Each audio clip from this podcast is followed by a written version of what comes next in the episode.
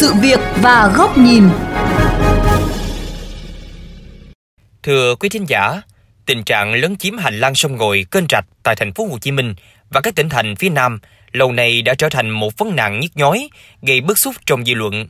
Hành vi này không chỉ tiềm ẩn nhiều nguy cơ mất an toàn giao thông đường thủy mà còn trực tiếp phá hoại cảnh quan và không gian sinh hoạt chung của cộng đồng. Trách nhiệm của cơ quan quản lý nhà nước trong vấn đề này là quá rõ ràng. Điều cần làm lúc này là cần có những động thái thực sự quyết liệt và mạnh tay từ các cơ quan hữu trách. Đây cũng sẽ là nội dung được chúng tôi đề cập trong chuyên mục Sự việc và Góc nhìn hôm nay. Xin mời quý vị cùng đón nghe.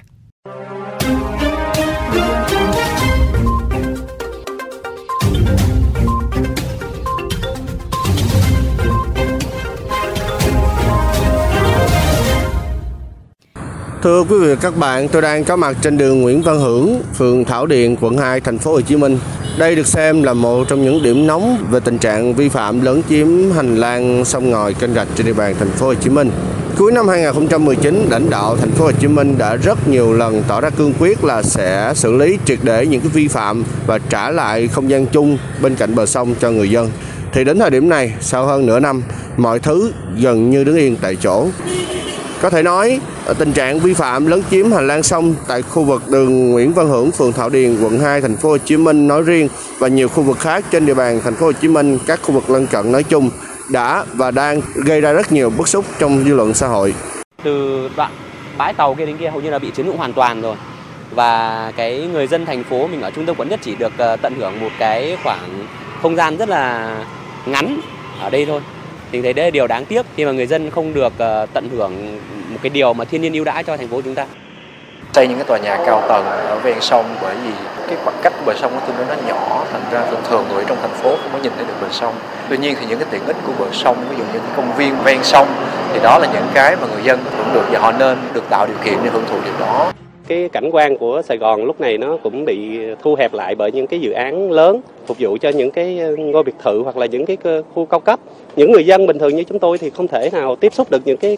cảnh quan bờ sông hoặc là những cái cảnh quan thiên nhiên như thế này nữa. Vừa rồi là những ý kiến có phần bất bình từ phía người dân thành phố Hồ Chí Minh khi không gian ven sông Sài Gòn bị chiếm dụng để xây dựng các dự án nhà cao tầng, nhà ở biệt thự cao cấp thời gian qua. Cùng chung quan điểm, ông Lê Hoàng Châu, Chủ tịch Hiệp hội Bất động sản Thành phố Hồ Chí Minh cũng cho rằng việc người dân bức xúc là hoàn toàn dễ hiểu. Trước tiết trong thời gian vừa qua là chúng ta thấy có những dự án nhà cao tầng là án ngữ mặt tiền sông Sài Gòn. Mặc dù trong từng dự án này có những cái tuyến đường nội bộ ven sông nhưng mà chưa được kết nối liên thông, cho nên cư dân của thành phố cũng như khách vãng lai không thể đi một cách thuận tiện trên cái tuyến bờ sông ở khu vực trung tâm thành phố. Và hình như cái không gian bờ sông Sài Gòn lại trở thành tài sản riêng của những cư dân mà có nhà ở tại khu vực này. Trước những vi phạm tồn tại nhiều năm qua, ông Nguyễn Văn Đức, Phó Giám đốc Công ty Địa ốc Đất Lành khẳng định rằng đã có sự buông lỏng trong công tác quản lý nhà nước.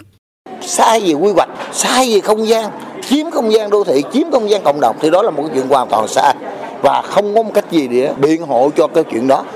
Có những công trình cấp thành phố quản lý, vai trò của chủ tịch ủy ban nhân dân thành phố, vai trò của ông giám đốc sở quy hoạch và sở xây dựng nữa đâu.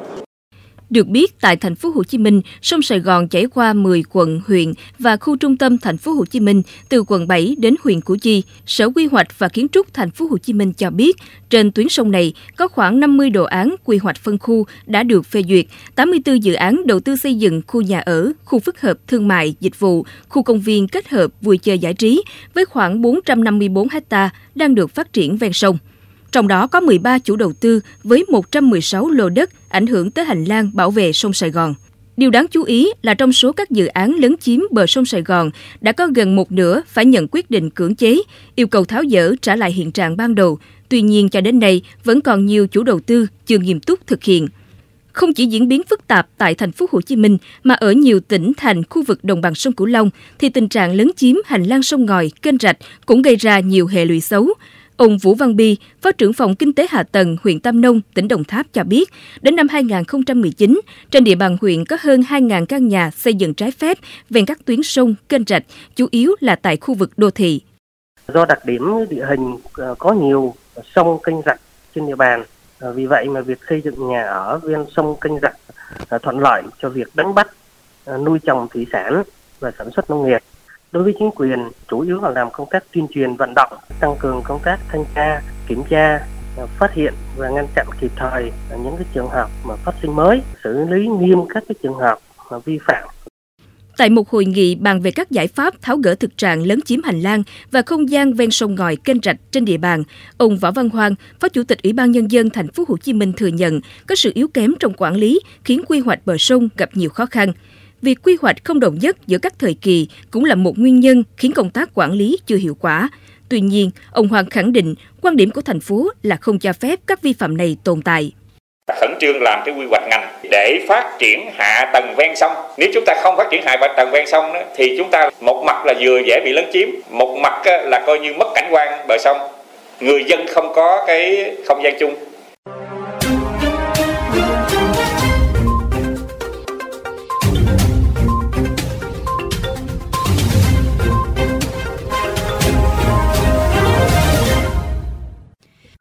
Có thể thấy, tình trạng lấn chiếm sông ngòi kênh rạch để xây dựng nhà ở hay triển khai các dự án dân cư đã và đang trở thành nỗi bức xúc không chỉ tại thành phố Hồ Chí Minh mà còn nhiều địa phương khác. Rõ ràng, những yếu kém trong công tác quản lý nhà nước, quy hoạch đô thị đã tạo điều kiện cho một số cá nhân, tập thể có cơ hội biến của chung thành của riêng. VOV Giao thông cho rằng đã đến lúc xây dựng một hành lang pháp lý chặt chẽ, một cái nhìn mới về quy hoạch tổng thể các khu vực ven sông và nhất là một cách hành xử hướng về lợi ích chung của cộng đồng. Sau đây xin mời quý vị cùng lắng nghe bài bình luận của phóng viên Huy Hoàng, kênh VOV Giao thông tại thành phố Hồ Chí Minh.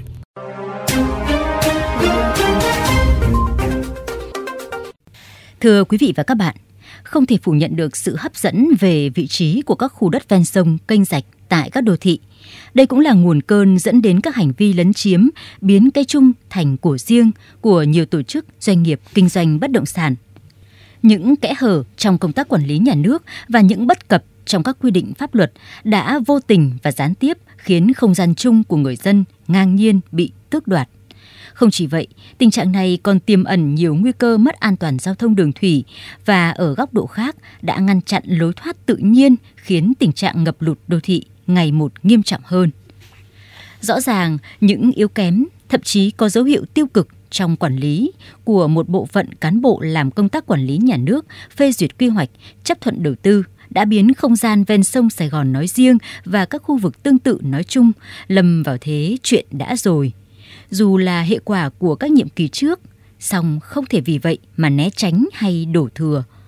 Việc cần làm là nghiêm túc nhận diện cái sai, từ đó có cơ sở để điều chỉnh cho đúng, cho phù hợp với pháp luật và nhu cầu của người dân.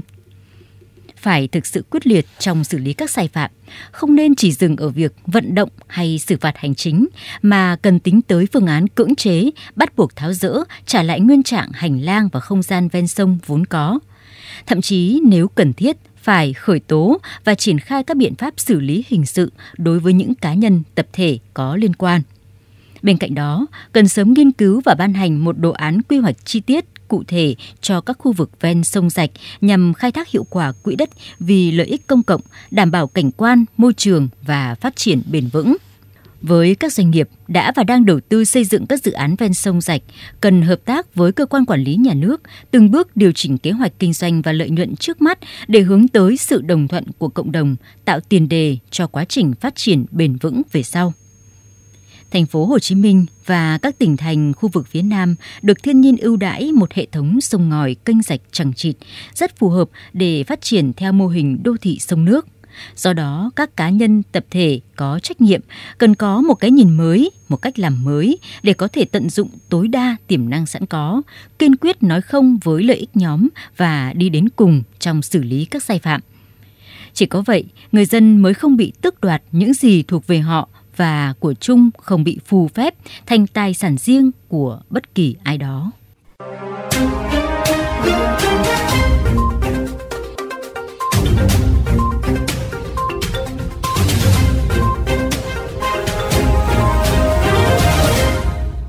Thưa quý vị, đến đây chuyên mục Sự việc và Góc nhìn cũng xin được khép lại. Xin chào và hẹn gặp lại quý vị trong những chuyên mục lần sau trên kênh VOV Giao thông, Đài Tiếng Nói Việt Nam.